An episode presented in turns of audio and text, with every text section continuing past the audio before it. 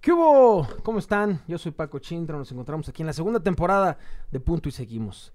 Quiero presentarles a alguien que es mi amiga, es actriz, cantante, comediante.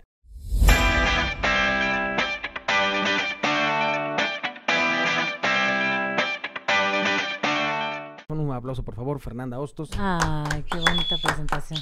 Y me aplaudo yo sola. Te Ah, sola. sí, me ¿Cómo estás, mi queridísima Fer? Muy bien, muchas gracias. Ahorita invicta. Invicta. en Invitas- el- es lo que estamos platicando, porque aquí en el estudio, eh, nuestro queridísimo Austin y Fer, creo que son las únicas dos personas del- de, la, de- de la Ciudad de México que no les ha dado COVID. Están totalmente invictos. Pues venga. Oye, mi Fer, pues te quiero, te quiero agradecer la, la- la invitación. ¿Y sabes por qué? Porque si alguien tiene broncas de, de estos temas, de esos trastornos mentales, ¿no? De cuestiones de salud mental, depresión, ansiedad, miedos, complejos, traumas, pues somos tú y yo. bueno, Sí, esto son muchas personas, ¿no? Que es un tema tabú que la gente no habla, pero si tengo un vínculo, ¿no? O una empatía de esto con alguien es contigo, ¿no? Si hay una persona con la que me he quedado hablando hasta las 5 o 6 de la mañana para que me escuches o para yo escucharte, pues somos Sí. nosotros dos. Entonces, Sí. te agradezco mucho en, en- en- en- en venir al programa. No, yo te agradezco la invitación, Paquito. Muchas Ya gracias. sabes que te quiero mucho. Y igualmente, mi Fer. Y lo que quiero que nos platiques, ¿no? Para que la gente vea, porque aquí no hay respuestas buenas, no hay respuestas malas. Es experiencias, ¿no? No somos psicólogos, no somos psiquiatras, compartimos experiencias. Para ti, ¿qué es la ansiedad? ¿Cómo se vive Hijo. con ansiedad? ¿Qué te la detona? Eh, ¿Cuánto dura? ¿Cómo se siente? Porque muchos de la, de la banda que nos escribe Uf. es, yo no sé si tengo este pedo, pero estoy que me lleva la chinga. Ah, bueno. Quiero alguien que me consta, que- igual que yo, que sufre de esto, nos expliques. Ay, la ansiedad es una cosa horrible, es espantosa. O sea, los- sobre todo cuando, cuando dicen, hablando de los ataques de pánico o ataques de ansiedad, que parece que son los mismos, sientes, de pronto puedes estar bien y tranquilo y todo bien, y de repente sientes como si te llenaran de Big Vaporub el cuerpo, así como de- algo como que te irradia, como si estuvieras radiactiva, y, y sientes unos nervios y un miedo es, es espantoso porque te agobia, es, es, es algo que, que te sobrepasa. Por lo menos a mí eso es lo que me pasa. Ya no me está pasando tan seguido. ¿Te y- acuerdas del primer ataque de pánico que tuviste? Sí, claro. Que no sabías que era un ataque de pánico. No, supongo. yo pensaba que me iba a morir o que me iba a volver loca. Me está dando un ataque al corazón, es lo que toda la gente Ah, dice. sí, claro. Sí, y aparte te duele, te empieza a doler el brazo. y- Llévame al hospital y en el hospital te dicen, no, joven, usted no tiene nada. Y, Tiene y más una- te asustas, ¿no? No, no, no, me dieron una pastilla. Ah, Me dieron pero te una... dijeron que no era ataque al corazón. Ajá. No, de hecho yo me fui a hacer un electrocardiograma y todo después, después de eso porque no les creí. Pero sí me dieron una pastilla de un ansiolítico y me calmé y dije, ah, caray, ¿no? ¿Qué es esto? Pero ¿cómo, cómo fue el ataque? Así, platícanos de la situación, cómo te dio, cómo se sintió, qué lo detonó, si te acuerdas. No sé, no sé si es, ese fue el primer ataque de pánico por el que fui a dar al hospital, pero yo me acuerdo que empecé a tener estas, estas eh, sensaciones como a los 19 años y la verdad no sé qué lo detonó, porque no, lo- no, no sé. Pero también me acuerdo que a los 12 o 11 tenía como mucho miedo, como ataque, o sea, era como ataque de miedo, no llegaba a ser ataque de ansiedad o de pánico. 11, 12. Sí, como a las 11, 12, porque yo me quedaba sola. Mi mamá se iba a trabajar y entonces yo me quedaba sola. Y eh, vivíamos en Acapulco. Yo me tapaba, ¿no? O sea, me tapaba con las sábanas, me ponía cojines aquí, cojines acá. O sea, como que sentía que alguien iba a llegar a- como por la espalda. No quería asomarme debajo de la cama. Y, pues, y Y, era- tu mecanismo de defensa eran los, los colchones. los cojines para que, ajá, como para que me cubran, porque la sensación de tener la espalda descubierta era ay, como cuando alguien te hace así en la espalda y sientes que como esta escalofríos, así. Pero nadie me estaba haciendo nada, ¿no? El perro que yo tenía no se dormía conmigo, no quería dormirse conmigo y yo rogaba, ¿no? Al perro vente a dormir conmigo. Porque yo tenía que dormirme sola. Mi mamá llegaba muy tarde, ella trabajaba en un restaurante y entonces llegaba como a la una de la mañana. Eso fue la- la- el primer como ataque de miedo que yo sentí, ¿no? Y eran constantes, porque... Y entonces imagínate tapada con los cojines, yo sudaba. ¿En Acapulco? Prefieres estar sudando que estar Pero prefería estar sudando. en- ante eso que desconoces, ¿no? Exactamente. Oye, ¿y le platicabas a tu mamá? Mamá, me pasó este pedo. No. Mamá llegó, ¿cómo estás? Bien. No, pues estaba dormida. Pero el siguiente Ya. día no le dijiste, Al mamá, siguiente me día ya esto". se me olvidaba. Ah. O sea, como que yo empecé a vivir con eso y pensaba que era normal o no sé, simplemente no no no habla de no hablaba de eso, no no no, no le daba como importancia o pensaba que pues que ya que ya había pasado, ¿no? Que ya no me iba a, volver a, a a pasar y sí me volvió a pasar. Entonces, ya los ataques de pánico como tal, de sentir que te mueres, sí, como a los 19 años. Lo que pasa es que yo le entré a la fiesta muy cabrón, Paquito. Este, y como a los 19 justamente, pues le entré a las drogas, al alcohol, a, dijeron presente estos dos a güeyes, todo, ¿oíste? ¿no? Sí. Dijimos los tres presente. Y entonces yo comía muchas tachas. O sea, yo me metía muchas tachas, así se dice, comer tachas. Y cuando, cuando empecé a tener ataques de pánico, En la cruda, ¿no? En el bajón, me imagino. no, eh, fue una vez que no, estaba yo en, en casa, en, en casa de mi mamá o en casa de una amiga de mi mamá en Acapulco, me había ido a reventar y todo el rollo, pero esa noche no me había ido a reventar, estaba ahí. Y de repente les dije, siento una sensación así muy rara, este, me siento como que mi cuerpo se desprende de mí, no sé qué. Y la amiga de mi mamá me empezó a decir que eso era un viaje astral y no sé cuánto. Y yo decía, esta vieja, qué pedo, ¿no? Y me empezó a dar más miedo. Decir, ¿cómo que un viaje astral? ¿O de gua- ¿Cuándo voy a regresar? Y me salí, me salí de la casa de ellos y me fui con mis amigos. Y mis amigos estaban todos bien, todos bien alivianados y como que eso me calmó un poco. Pero me salí corriendo, o sea, muy raro. Mi mamá hasta dijo como, ¿por qué se va? ¿no? Me, me empecé a sentir muy mal. Y cuando paré de meterme madre y media, no, bueno, esa fue la factura que yo pagué. Por- ¿Cuánto tiempo duró la fiesta? La fiesta duró como un año y medio. Mm. Y los ataques de ansiedad Hasta la fecha. hasta la fecha. Esa es la factura que yo pagué. Por eso yo ya no recomiendo que ni la prueben, ¿no? O sea, ni la Claro. huelas, güey. O sea, porque no, no sabes qué factura vas a pagar. O sea, sí, igual te sientes muy bien un rato, pero no, no, no, o sea, de verdad, es como el diablo eso, madre. O sea, primero te ofrece y luego te quita, pero te quita muchísimo. No vale la pena. Entonces, bueno, los, ata- los ataques de ansiedad siguieron. Yo ya no me metía nada y yo alucinaba que iban a venir los ovnis por mí. No, es que Sí, sí. y entras en un círculo de que te da miedo que te dé miedo, ¿no? Porque no sabes si va a llegar hoy, ¿no? O sea, hoy me va a torcer. Hoy me- Yo cuando vi la película del exorcista, de, de- de- ¿Cómo la viste? Yo no pude, vi- yo Bueno, no, yo no tuve el valor de pues, verla vi la nunca. película del exorcista, No puedo ver películas de terror yo. Ah, Pues qué bueno, porque nomás llamas y generas pura pendejada. No pero cuando vi la película, yo, le- yo, yo, yo pensaba, ¿no? Porque yo tampoco le contaba a nadie. Y yo decía, así me siento. Obviamente no que me entre y que la cabeza. No, no, no. Pero es que sí, es una posesión Pero- demoníaca, y yo claro. sentía que ella le daba mucho miedo, porque en el momento que, que le entraba el diablo, se ponía locochona, ¿no? Pero ella toda la película, cuando no estaba poseída, estaba asustadísima. Y decía, va a llegar hoy, va a llegar hoy, ¿qué me lo detona? ¿Por qué llega? Entonces yo, yo decía, a mí no que se me mete un diablo, pero decía, así me pasa como esta morra. O como el, el niño este de, de sexto sentido, ¿no? Ujú. veo gente muerta, que nadie le cree. Hay una escena del niño que está en, en su cuarto, está en el departamento y pasa un chavito y le dice, ven, encontré la escopeta de mi papá. Puta, Y cuando voltea tiene un hoyo en la cabeza, ¿te acuerdas? Y que se da cuenta el niño que está muerto. sí. Entonces corre y se mete a su cuarto, a su zona de seguridad, así como tus cojincitos. Este güey tenía como una tienda de campaña Sí, como con, rojita. con santitos. Y lloraba y no le contaba a nadie. Entonces yo me sentía como ese güey, no de que viera muertos, pero decía, me está pasando algo espantoso que me hace hacerme pipí en la cama de miedo, ¿no? Ajá. Y no sé qué es, no sé qué me lo detona, no sé cuánto dura, no sé cómo se quita. No sé Se cómo se quita, que ¿no? Sí, que eso es lo peor. Que de niño es un pedo, entenderlo. Sí, sí, sí. Y yo. A mí me daba miedo que vinieran los ovnis por mí. O sea, hazme el favor. de- Ya, ya había entrado como en una Tú locura. de decía, 20 años. Sí, de 20, 21 20, años. 21. decía, no, es que van a venir. No, sí, sí van a venir los ovnis por mí. Entonces yo veía las estrellas y hacía, es que sí van a venir. O sea, porque ahí hay, ay, no mames. Y le hablaba a mi mamá diario. Ma, es que yo creo que están en la ventana y no sé qué. O sea, mi mamá me calmaba, ya como que me relajaba. O lo que me pasaba era que no podía dormirme de noche. Entonces me esperaba que amaneciera para dormirme porque me daba mucho miedo la oscuridad. Ay, no, era horrible, ¿eh? Sí, sí, sí. O sea, es un martirio, de verdad. Y la gente que no lo vive o que no lo conoce te dicen, ay, ya, güey, pues aliviánate. ¿Qué te pasa? ¿Cómo que aliviánate? Eso te dicen- te necesita dicen, "Son- terapia. sonríe, tu vida está toda madre y tú con tus pendejadas. Tú eres más fuerte que tu mente. Sí, sí. Cuando Tú lo puedes eso, controlar. con tus- y le dices, a ver, güey, si te da COVID y dejas de oler, a ver, huele. Es una enfermedad, ¿no? Si tienes broncas del apéndice y tienes que operar de apendicitis, respira. Es mental, ¿no, güey? ¿Sabes Pues, qué es lo que más odio cuando alguien te dice, es que ser feliz es una decisión? No, o sea, güey, hay muchísimos atenuantes que te pueden estar, es- estropeando el camino a ser feliz. Y uno de ellos son las enfermedades mentales, que tú no las decidiste tener, que no, a- o sea, de verdad, el otro día hablaba con un amigo y me decía, no, es que yo no creo que en la, en la depresión, pues tú no, no crees porque no te ha dado.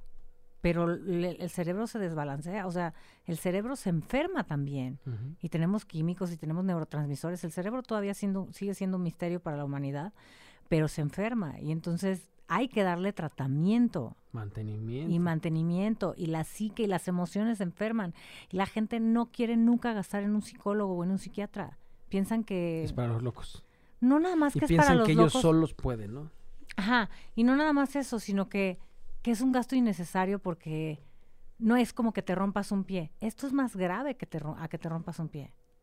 Es mucho más grave porque te puede llevar al suicidio. Sí.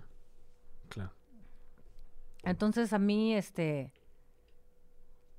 ba- bajaron los ataques de pánico en- de intensidad un poquito y se espaciaron un poco. Pero, Pero no- y- nunca se fueron. No se fueron. Y hasta que una vez un doctor que no era psiquiatra me dio unas gotas de. Y santo remedio. Pero el pedo es, Ahí viene otro pedo. híjole, es que es muy adictivo. Porque sí te los quita, pero es muy adictivo. Entonces yo he tomado por muchísimos años. Ahorita lo tengo como, pues como el incendio, ¿no? Como la, o sea, como la, como, como de rescate. Pero la verdad es que no lo he tenido que usar porque no me han dado últimamente. Pero ha sido una batalla de años y de estar en terapia y de estar, o sea, no, porque todavía yo no sé cuál fue la terapia que lo desactivó.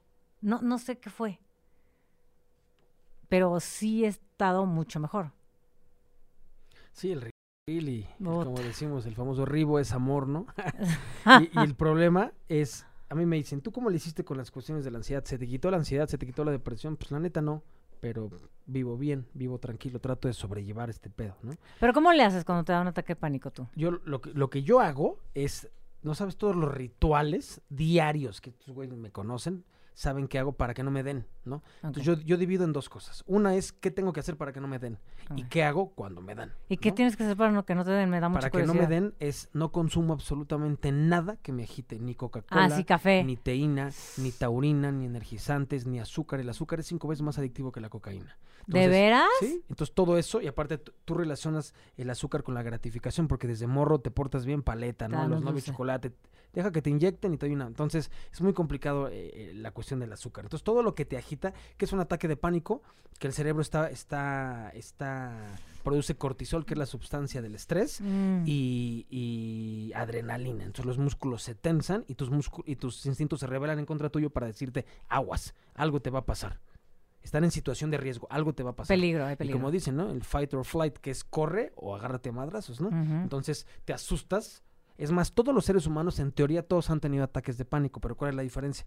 No es lo mismo que entre un comando armado ahorita, pues todos nos vamos a cagar y hasta estos dos güeyes les va a dar un ataque Sí de les pánico. va a dar un ataque Pero de tú pánico. estás consciente Que es porque que pasó fue porque algo. pasaron estos güeyes, ¿no? En el temblor, todos los seres humanos nos ha dado un ataque de pánico. Uf. La bronca de nosotros es que nos pasa ese pedo sin alguna Sí, razón. Exacto. Que obvio hay una razón, ya sea externa o interna, sí pasa algo, pero tú no, no, no lo bajas a un plano de decir, ah, me pasó por esto. Entonces No normalmente te la, das cuenta. la gente tiene miedo a lo que no conoce. Entonces cuando te da un ataque de pánico y estás totalmente bien, te cagas del miedo, porque dices, estoy manejando en un avión, en un set, en el cine, en el metro, En mi casa. en mi casa, antes de dormir, despertándome, entonces no sabes en qué momento te va a llegar. Entonces lo que hago yo es, no, no tomo nada, nada que me agite.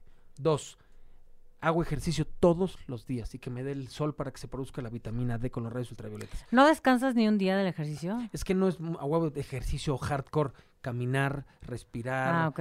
hago burpees, hago, practico Krav Maga, o sea, no fuerza es pesas y quemarte el músculo, no, es actividad física para que se empiecen a segregar los neurotransmisores, ¿no? Serotonina, oxitocina, dopamina, endorfinas, para que te sientas bien. Esto es un pedo químico.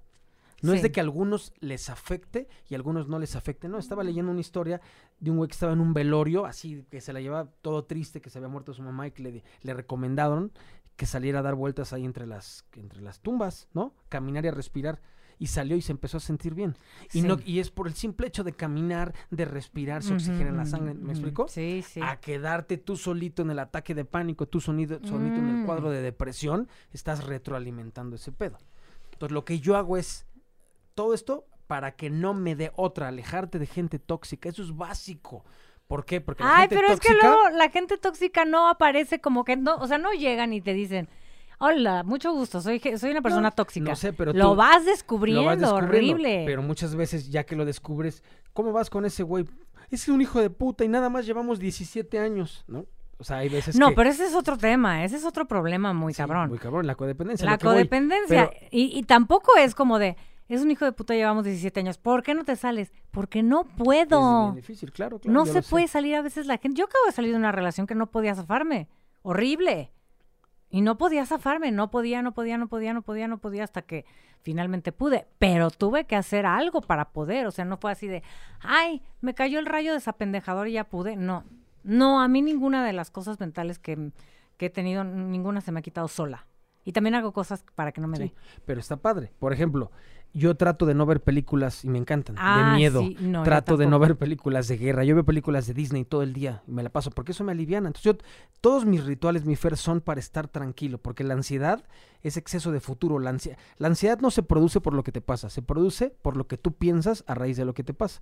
Entonces, te la pasas pensando en el futuro, ¿no? Si te quedas sin trabajo, eso no te da ansiedad. La ansiedad te da el no tengo trabajo, me van a sacar de mi departamento, no tengo para pagar la escuela, no tengo las medicinas y ¿Qué lo más seguro. Entonces, la ansiedad se produce por todos los pensamientos que se están yendo al me quedé sin trabajo, ¿me explico? Entonces, si consumes cosas que te agitan, pues te vas a ir al infierno. O sea, te vas a poner. Entonces, la gente cuando se siente mal, las decisiones que toma para contrarrestar este sentir de ansiedad se pone peor. Sí. Porque es alcohol, drogas, se desvelan. Otra, te dicen, tienes que dormir ocho horas diarias. Que el pedo de la, de, de la, de la ansiedad pues, te produce un insomnio espantoso. Horrible. Cuando la gente tiene insomnio, ¿qué hace? ¿No? Todos dicen, yo cuando tengo insomnio, pues agarro un libro y me pongo a leer mis huevos. Agarras el celular, ¿no? Exacto. O, agarra, o prendes la televisión. Eso es a huevo, eso, eso es a huevo. Y los rayos azules que emite la televisión y los celulares te mandan un mensaje indirecto al cerebro que es de día. Entonces tus instintos entonces te dicen, te dicen, brother, tienes que estar despierto. Imagínate. Entonces cuando tienes insomnio, agarrar el celular es lo peor que puedes hacer y todos hacemos, Ajá. ¿no? Entonces, en cuestiones de Yo me tengo que forzar a, a- a leer algo cuando tengo insomnio. A fuerza. eso es lo mejor que puedes O hacer. sea, no agarro el celular porque si no, no me duermo. Y tengo una luz muy bajita y... Si agarro el celular es para poner música relajante, es para lo único que lo pongo. Pero sí me, me, me forzo a, a leer algo, porque si no, no, no hay manera que me duerma. Yo no podía dormir con la luz apagada hasta hace un par de años, ¿eh? Por el miedo de niña que de decía. pánico, no podía. A veces todavía me llega a dar y tengo que dejar prendida la luz del baño, pero es son días raros. Pero no podía apagar la luz por completo de mi casa para dormirme, no había manera. estaba. Oye, mi Fer, en cuestión en tu profesión, que son cámaras, que es Televisa, programas, ¿te ha pasado que te dé un ataque, que no quieras salir? ¿Te ha pasado en vivo? Porque lo que más miedo me daba a mí tocando era que me dieran el escenario. Porque sí no puedes hacer nada, nada de que, oigan, aguánteme, me siento de su puta, ma-", y me llegó a pasar y es horrible. Cuéntame alguna experiencia o cómo lo llegaste a manejar. Porque los que sufrimos de ansiedad, en- cuando estamos en situaciones de más nerviosismo, pues te pones peor, ¿no? Es que a mí no me ha dado porque va a parecer este a lo mejor arrogante o broma lo que voy a decir, pero a mí el escenario me calma. A- Me pasa al revés. A mí en vez de ponerme nerviosa, me da, o sea, sí me da un high como, pero muy padre. O sea, me, me siento, es un, un high adictivo. Por eso quiero regresar todo el tiempo al escenario. Y el escenario llámese con cámaras, el escenario llámese con, no, como show en vivo, que es lo más padre para mí Claro. eh, me, me- me relajo y entonces me concentro. O sea, ahí en ese momento es lo. eh, el sexo y el escenario es el único momento en donde yo puedo estar aquí, ahora. No puedo pensar en el futuro, no puedo pensar en el pasado. O sea, te ancla. es- entonces, para mí es algo que me ancla y no me puedo distraer. Porque además, como yo estoy hablando o cantando, no sé a la hora de tocar si puedes estar pensando en otra cosa porque ya lo puedes hacer mecánicamente. Pero como yo, yo, no- yo no toco ningún instrumento, sino que solo es mi voz o mi, tengo que tener mi atención puesta en la gente a fuerza porque yo cabareteo e interactúo con la gente y Mm. entonces no puedo, o sea, no, no hay manera de que me den, no, no me ha pasado. Qué bueno que no me ha pasado. Lo que sí me pasa es que justo antes de salir al escenario, así dos minutos antes estoy, no, yo ya para qué hice esto, no, mejor ya me voy a Sí. dedicar a otra cosa, este está cabrón, es que no puedo, no sé qué, y ya me avientan al escenario, ya tran, ya, se quita. Digo la primera palabra o lo que sea. Sí, pero esos cinco segundos. Híjole, ay, esos cinco segundos sí son así de, pues sí de infierno, pero no llegan a ser un ataque de pánico. Pero sí me da mucho miedo. Sobre todo cuando hago mi show, el que es mío, el que escribí yo sola, porque es mucha responsabilidad, porque yo lo escribí y entonces me, me, me siento muy expuesta. Y, y si no se ríen, y qué tal que no les gusten mis canciones, y qué tal que esto, y qué tal que... lo- No, ese easy, ay, ay, y si me muero mañana, y si me quedo sin trabajo y nunca ya tengo nada, y si me eso vuelvo futuro, pobre, Futuro. y si futuro, acabo ¿no? debajo de un puente pidiendo limosna y sí, sí, sí, sí, es eso ese y sí sí me ha llegado a, a de que ya me dio un ataque de pánico y tran ya no puedo más. O sea, yo he tenido que hablarle a amigos de no tener medicina. Oye, ¿tienes este tal pastilla o no? Lo que sea. Tráemela ahorita, 3 de la mañana. O sea, me ha pasado eso. A veces me calman algunas personas hablando por teléfono, ¿no? Contigo, este, que me dicen, no, te, no está pasando nada, tranquila, es un ataque de pánico, tú ya sabes que, que es algo que está generando tu mente, pero ahorita se te va a pasar, Y a sabes respirar. que a mí me pasa, ¿no? Que es lo- yo creo que eso es tener empatía con el de enfrente y decir, Sí, ah, somos dos güeyes con, hay un puente de comunicación, ¿no? De comprensión, de decir, estamos en el mismo barco los dos. Y la otra persona luego sabe qué hacer y qué decirte, ¿no? Empiezas a, a decirle cosas como muy, que te dan mucha paz. Y, y, o sea, yo cuando a mí me han llegado a hablar, yo trato de hablarles lento y les digo como, esto no te va a pasar nada, ya sabes cuántas veces esto te ha pasado, ahorita va a salir, ahorita se te va a pasar, yo me voy a quedar aquí mientras estás así, si quieres yo me voy para tu casa. Y, y luego les empiezo a sacar pláticas ¿no? de otras cosas, ¿no? Oye, ¿qué hiciste tal día? Y para que Sí, mantenga la, co- eh, la atención en que se vaya a otro en lado. otra cosa, ¿no? Y a mí me ha pasado, me ha pasado contigo, tú lo has hecho, y me ha pasado con algunos que otros amigos que lo han hecho conmigo, y sí, sí, aliviana. Porque en ese momento que te digan, ponte a meditar o haz yoga, Sí, dices, no. ¿sabes qué? Ahorita no. no Sí, porque ya que, chingues". ya que te votó, ya que te... Ya, sí, ya no. Eso es para prevenir. Sí, sí, sí. Yo también hago ejercicio. Para, o sea, yo hago el ejercicio. flamenco te va a ayudar muchísimo. El flamenco me ayuda porque me, me, me gusta mucho, pero no es un ejercicio pesado. Entonces yo me tengo que ir al gimnasio a hacer pesas y hacer el esfuerzo y de estar sudando. Y entonces eso me genera las endorfinas que yo necesito para ya, salir este muy a toda madre, ¿no? Y me siento muy bien el resto del día. Yo sí descanso así, tengo un día o dos en donde no hago nada de que no me muevo, de, bueno, nada, es de que estoy ahí en mi casa leyendo, echando la hueva, viendo una serie, no sé qué. Son días como que los tengo para mí Y eso también me gusta, pero son poquitos, eso lo hago para descansar el músculo, para descansar de, cualquier cosa. Cuando tenía mi perro, no tenía esos días de descansar para nada, porque tenía que salir a caminar a fuerza. ¿Y no te alivianabas Sí, cuando regresabas? sí, sí, me, me, me- sobre todo me alivianaba el perro, o sea, las, los perros, los gatos, te alivianan muchísimo. Ujú. Acariciar un perro o un gato cuando te está dando un ataque de pánico es, uff, también te lo, te lo baja. Sí ves que es permitido en muchas aerolíneas que si llevas te dejan subir con un perrito. si De tienes- soporte. Sí. Sí, exactamente. Sí, porque sí te aliviana. Porque ellos están en otra frecuencia, no se van a contagiar de lo que tú traes. Oye, mi Fer, ¿y en el medio donde estás es muy común esto? No sé, porque a nadie nos decimos. Nadie nos decimos. O sea, tú no conoces gente que... Yo conozco muchos porque yo me abro y digo, güey, a mí me pasa este pedo y entre más se entere la gente, es más fácil que digan a mí también, a mí también, ¿o no? Y nos empezamos... Es como una red de apoyo de decir, no estás solo, güey, ¿no? Si, si el COVID no hubiera información, ahorita vamos 6 millones de muertos a nivel mundial, pero si no hubiera información, ¿Seis millones de muertos, en serio? bueno, en teoría, eh, si no hubiera información, llevaríamos 100 millones. ¿Por qué no hay tantos muertos? Pues porque el cubrebocas, las inyecciones y, y hay información que hace que puedas pelear contra el virus. El tema de estos, de los trastornos mentales, de la salud mental, es que nadie cuenta nada. Entonces te lo guardas, no, te lo porque te da callas, pena. te da pena que dirán, estoy loco, ¿no? O luego dices que estoy crudo. y es que sí hay mucho prejuicio. Te digo que hace dos días estaba yo hablando con un amigo que me decía que la depresión estaba todo en mi mente Sí. y que yo lo inventaba. O sea, no que yo lo inventaba, pero que no, o sea, que era algo que se podía quitar si yo cambiaba mi, mo- mi, mo- mi modo de pensar. Y yo, o sea, de verdad, le dije, Cuando la gente dice la depresión no existe, es como si dijeran el cáncer no existe, ajá, el SIDA no existe, ajá, literal, ¿no? Sí, es una enfermedad. Entonces le dije, güey, es una enfermedad. Y él me dijo, yo no estoy de acuerdo con eso. Tú puedes no estar de acuerdo, pero, pero la OMS, o sea, la, la, la tiene como una enfermedad. Y tú puedes pensar que el cáncer tampoco es una enfermedad y que no existe. Y, brother, la OMS ya dijo. Y no, no es que la OMS ya dijo, es que lo es. Es que hay investigaciones que lo respaldan. Es que hay científicos que lo han dicho. O sea, que se ha investigado, no que alguien inventó. Voy a inventar que esto es una enfermedad para que... No, no, no, güey. O sea, lo es.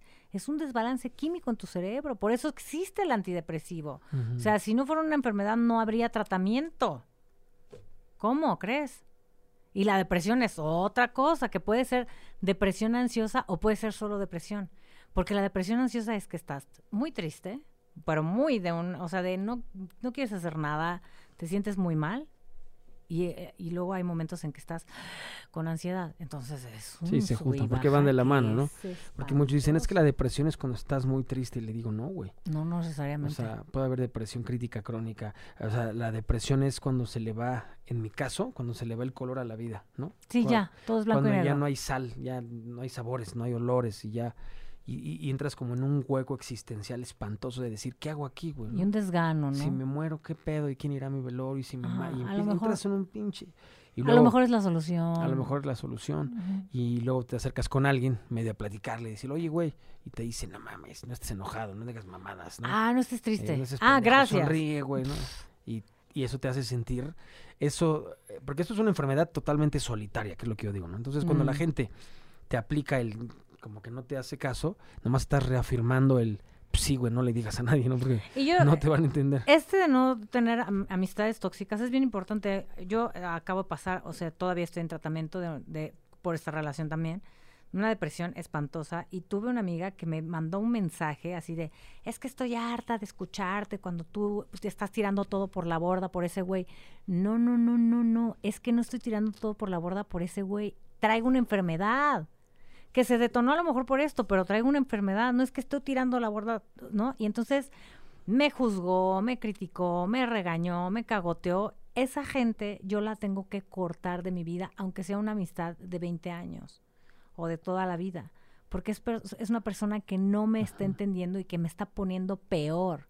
Es una persona mínimo cortarla en este momento que estás en un cuadro complicado, ¿no? Yo no necesito ese tipo de gente. O sea, Sí. yo, yo me prometí después de esta experiencia que acabo de tener que no voy a tener en mi vida a nadie que me invalide, a nadie que me critique. O sea, a nadie, güey, a nadie que me esté juzgando ni invalidando. En el momento en que yo me sienta mal yo pueda decir, me siento muy mal, ¿por qué es una pendeja? O sea, no, no cabrón. O sea, mis sentimientos son válidos. Es válido lo que yo tengo. Y, y esto pasó también con la relación de pareja, ¿no? Era de, tú no vales, tú no cuentas, tú, lo que tú sientas o digas o hagas, me vale madres. O sea, no vale, no cuenta, no está aquí. ¿No? Vale lo que yo digo y tú tienes que hacer esto para sentirte mejor. No, ah, sabes que no. Esa, esa gente no la puedes tener. Es más, aunque fueran tus papás, Sí, te tienes que alejar a huevo porque te van a hacer sentir muy mal. si no me sumas, no me restes, y si no me das, no me quites, seas quien seas, ¿no? Quien seas, güey. Esas sí son decisiones bien difíciles que uno tiene que tomar, pero las tienes que tomar. Sí, porque luego sentimos cierta responsabilidad de querer curar a las personas tóxicas, ¿no? Y es- tienes que curar en ti lo O que de querer te ata a explicarles, esos güeyes, ¿no? O de querer explicarles para que te entiendan. No, eh, si te están juzgando, te están criticando, eh, pues vaya, adiós, no crees en esto, lo que tú quieras, pues con permiso, vaya, no tengo nada que hablar contigo y con permiso, adiós. Sí, no hay nada como la con la empatía. Yo por La eso soy empatía. soy yo soy proterapia, ¿no? ¿Qué terapia? La que a ti te sirva. Prueba de La todo. que sea. ¿Qué estás dispuesto a hacer para sentirte bien? Lo que sea. Pues órale, güey. O sea, psicólogo, psiquiatra, ejercicio. Y tú ya vas viendo. La cosa es que no te quedes solito porque solo se va, se va a poner peor. En la cuestión del alcohol, en la cuestión de las Necesitas drogas. ayuda. Yo cuando era muy fiestero también, ¿no? Que me gustaban los microcircuitos y muchas sustancias locochonas. Ah. Muchas veces me decían, ¿no? Eh, es que es muy fácil, Paco, no mames. Mira, cuando te sirvan un chupirul, ¿no? O que te pongan una sustancia ahí que brinque, hazles así, mira.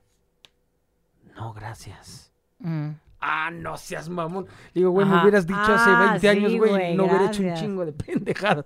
No, le digo, puta, ahí está la solución, ¿no? O sea, esto está cabrón, el tema emocional de lo que te estás fugando, de lo que estás corriendo, lo que estás arrastrando, la niñez, la De lo infancia que huyes. y todo este pedo, ¿no? El quererte evadir de tus emociones, de tus sentimientos, el quererte ir de ti mismo, de decir hasta aquí, güey. Sí, sí, sí. Chinguen a su madre. Es que ya me voy. Sí, ¿no? es que eh, hasta de- lo- es que lo acabo de pasar que yo decía, no mames esto que estoy sintiendo, me quiero morir, porque no es que te quieras morir, quieres terminar con este dolor y con esta angustia y con esta desgano y con es porque es es como tener una de verdad, es como tener por eso los corazones rotos, porque sientes que te partes en dos literalmente. Sí. Entonces, que alguien llegue y te diga échale ganas es de decir, chinga tu madre, güey, no sabes lo que estás diciendo, ¿no? O sea, y que pasan los días y te sientes igual y que dices, no, no quiero ya que amanezca otra vez, es, es,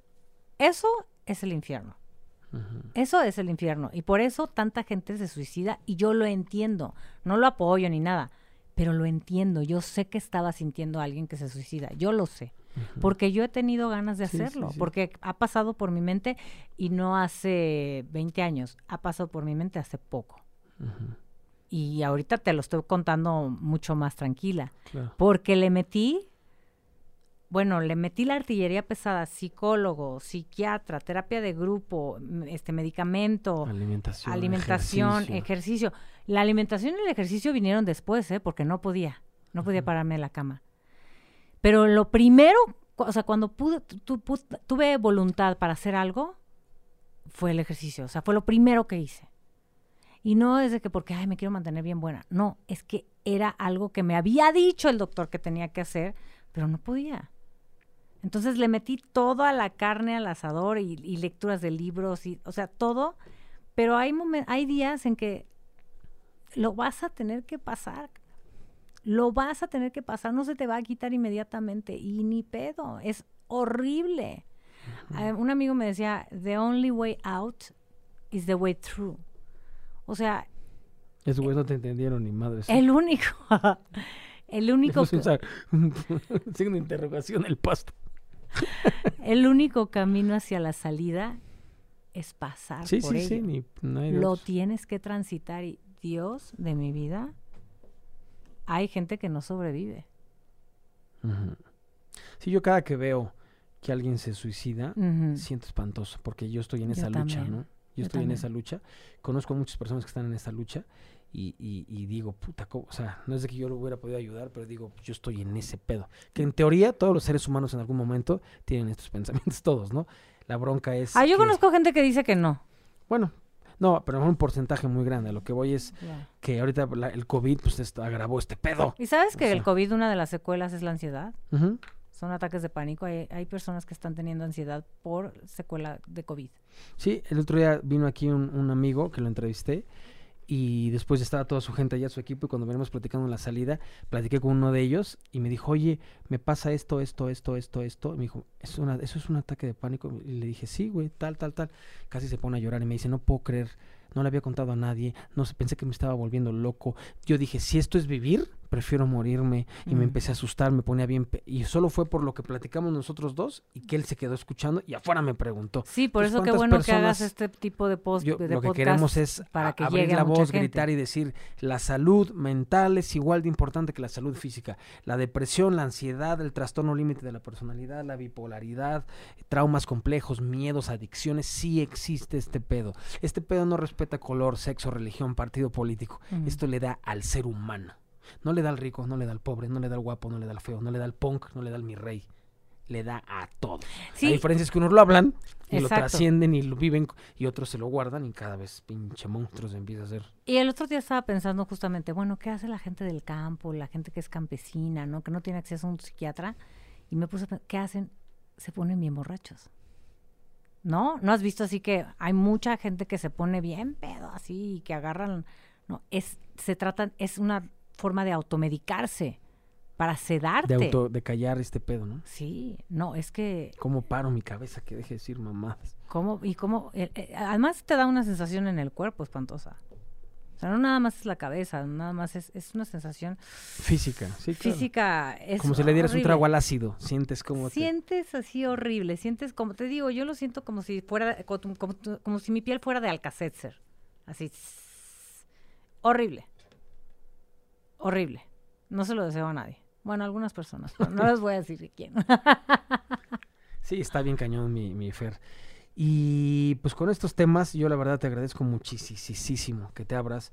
Te agradezco porque yo lo que quiero es que la gente vea que, que, que somos ¿A poco ya se muchos. acabó? Ah. Cinco minutos. Ay, Ah, wow, bueno. se me fueron como fue muy agua, sí. Y lo que a mí me gusta, o sea, el objetivo de este podcast es eso, ¿no? Es gritar Ahora, el tema de la salud mental. es Existe. igual de importante que la salud física y esto Sí. sí, existe. Yo les diría, este, si se sienten así, busquen ayuda, de verdad busquen ayuda, vayan con un psiquiatra, vayan con un psicólogo, o sea, con, porque esas personas, el psiquiatra sobre todo es el que trata esto, son las personas calificadas, es el doctor que tú tienes que ir a ver cuando tienes un trastorno de la mente, ¿no? Y, y- y la, cuando tienes una depresión, y, es que, no es que ando depre, no sabes lo que estás diciendo, estás triste nada más. O sea, la depresión es una enfermedad y, te, y es incapacitante. Me choca que los seguros de gastos médicos, gastos médicos aquí en México no cubran este tipo de enfermedades psiquiátricas. En Estados Unidos las cubren, porque ya han reconocido que, que claro que es una enfermedad que te puede incapacitar y, te y puedes faltar al trabajo porque estás incapacitado por depresión o por ansiedad y te dan medicamentos. Lo, se trata mucho más, de- o sea, de una forma mucho más seria que aquí. Aquí es una cosa que además hay un prejuicio impresionante, porque las personas con ansiedad y con depresión podemos tener una vida normal, sana, sí se puede. O sea, puedes acceder a eso Pero solo no se puede. pero solo no se puede y sin ayuda tampoco se puede. O sea, no, te, es como de verdad, cuando te rompes una pierna, te lesionas un brazo, tienes que ir a terapia para, para rehabilitarte y volver a funcionar normalmente. Sin embargo, ese brazo y esa pierna ya se quedaron un poquito sensibles. Vas a tener que tener mucho cuidado, vas a tener que tener, no sé si lo dije bien, pero tendrías que sí, tendrías que tener mucho cuidado con esas extremidades para no alterarlas, para no lastimarlas. Y es lo mismo con la mente. Lo que tú haces, lo- yo tampoco to- puedo tomar café, ni, no, ni té verde, así porque me altera mucho. Yo tampoco puedo, yo no, no como azúcar, no sabía por qué te altera, porque alteraba, pero no la como porque sé que no es nada buena. Pero tampoco puedo comer cosas que me alteren. El café no puedo, el alcohol tampoco puedo, o sea, no. Y no se diga, bueno, drogas, ni me las pongas enfrente, ¿no? Porque no puedo. O sea, no puedo, tengo que llevar una vida, me gusta, necesito meditar, o sea, necesito hacer ejercicio, necesito hacer ciertas cosas para estar bien. Sí, como dicen, ¿no? Muchas veces la vida no te da lo que quieres, te da lo que necesitas. Exacto. A mí me han dicho, oye, güey, ¿te gustaría alcohol, drogas, desmadre? Pues obvio sí, güey, pues me encanta la fiesta, no mames, ¿no? No es una gripa, sino no lo necesito. Mira, te quiero decir una frase que, le, que ayer estaba leyendo en la noche de, de, de ansiedad que me encantó. Está cabrón. me. La ansiedad te repite constantemente que eres incapaz de ser capaz. Es verdad. Y la depresión también, ¿eh? O sea, cuando no puedes salir y no encuentras la... Porque además, tu familia no, no puede no entenderte. O sea, te dicen, es que ya sal, o sea, haz cosas, realiza una actividad. Güey, no puedo. O sea, a veces la única actividad que puedo realizar es abrir los ojos. Ya no digas, o sea, a veces no puedes ni comer, ni tender la cama, Sí. no, güey, a veces tu única actividad del día es recoger un calcetín y llevarlo de aquí a la, eh, para allá. Y ya. O sea, a veces es así. Y la gente te dice, es que te tienes que ocupar, tienes que tener terapia ocupacional. Güey, dejen de hacerle al psicólogo. De verdad, se los digo, no, con alguien que tenga este tipo de trastornos o Que este somos tipo un de chingo de síntomas, millones. dejen de darles consejos pendejos, en serio, porque lo único que hacen es agravar la situación y hacerte sentir peor, porque te hacen sentir pendejo. ¿No? O sea, se- te hacen sentir, no, pues no puedes, eres un pendejo y o eres un huevón porque no te vas a, a hacer un chingo de ejercicio y porque no te vas a hacer a tu terapia ocupacional. Seguramente tendrás después una terapia ocupacional, pero es poco a poco la tienes que buscar. O sea, de estas enfermedades no se sale así, no es, no es como un dolor de cabeza, tomas una aspirina y ya se te Sí. quitó, no es Un así. pepto, ¿no? Ya te alivianaste No, ojalá fuera así, no es así. O sea, de estas cosas se sale poco a poco, con mucho trabajo, con mucho esfuerzo, con mucha ayuda. Claro. Pues mi Fer, te agradecemos muchísimo que hayas estado aquí con nosotros. No, gracias a ti. Eh, Esperemos que lo vean muchas personas y que vean que la salud mental es igual importante que la salud física. Sí, Eh, recuerden que el problema no es lo que te pasa, es lo que haces con lo que te pasa. En la vida hay situaciones malas que se pueden convertir en pésimas. Si quieres ir rápido, ve solo. Si quieres llegar lejos, ve acompañado. Esto no se puede. Ah, qué bonito está solo. eso. Esto no se puede solo. Somos muchos millones de los que sufrimos ansiedad, pánico, depresión, chingo de pendejadas. No sé si se quiten, pero se puede vivir tranquilo. Se ¿no? puede vivir bien. ¿Qué tal Ari Telch cómo se ha Sí, dedicado claro, a difundir teatro, sí. a difundir lo que es el trastorno bipolar, porque las, las personas creen que si un día estás de buen humor y otro día estás enojado, ahí es bipolar. ¡Qué estupidez! Y además dices, ahí es bipolar como si fuera ah, con despreciativo, como si fuera algo malo. Es como Sí. decir, ah, tiene gripa, qué pendejo es. ¿Qué te pasa, no? O sea, Sí. hace, mu- hace falta mu- mucha, mucha, mucha cultura y mucha información. Eso es lo que falta información. Información. pues muchas gracias, mi querida Fer. Gracias a ustedes por Un invitarme. aplauso aquí, Fer. Gracias, qué linda. Gracias. Punto y seguimos, segunda temporada. Eh, eh, recuerden suscribirse al canal eh, Some Media, Spotify, YouTube y un saludo al productor, mi socio Víctor Cruz, productor ejecutivo. Gracias. Gracias, Paquito.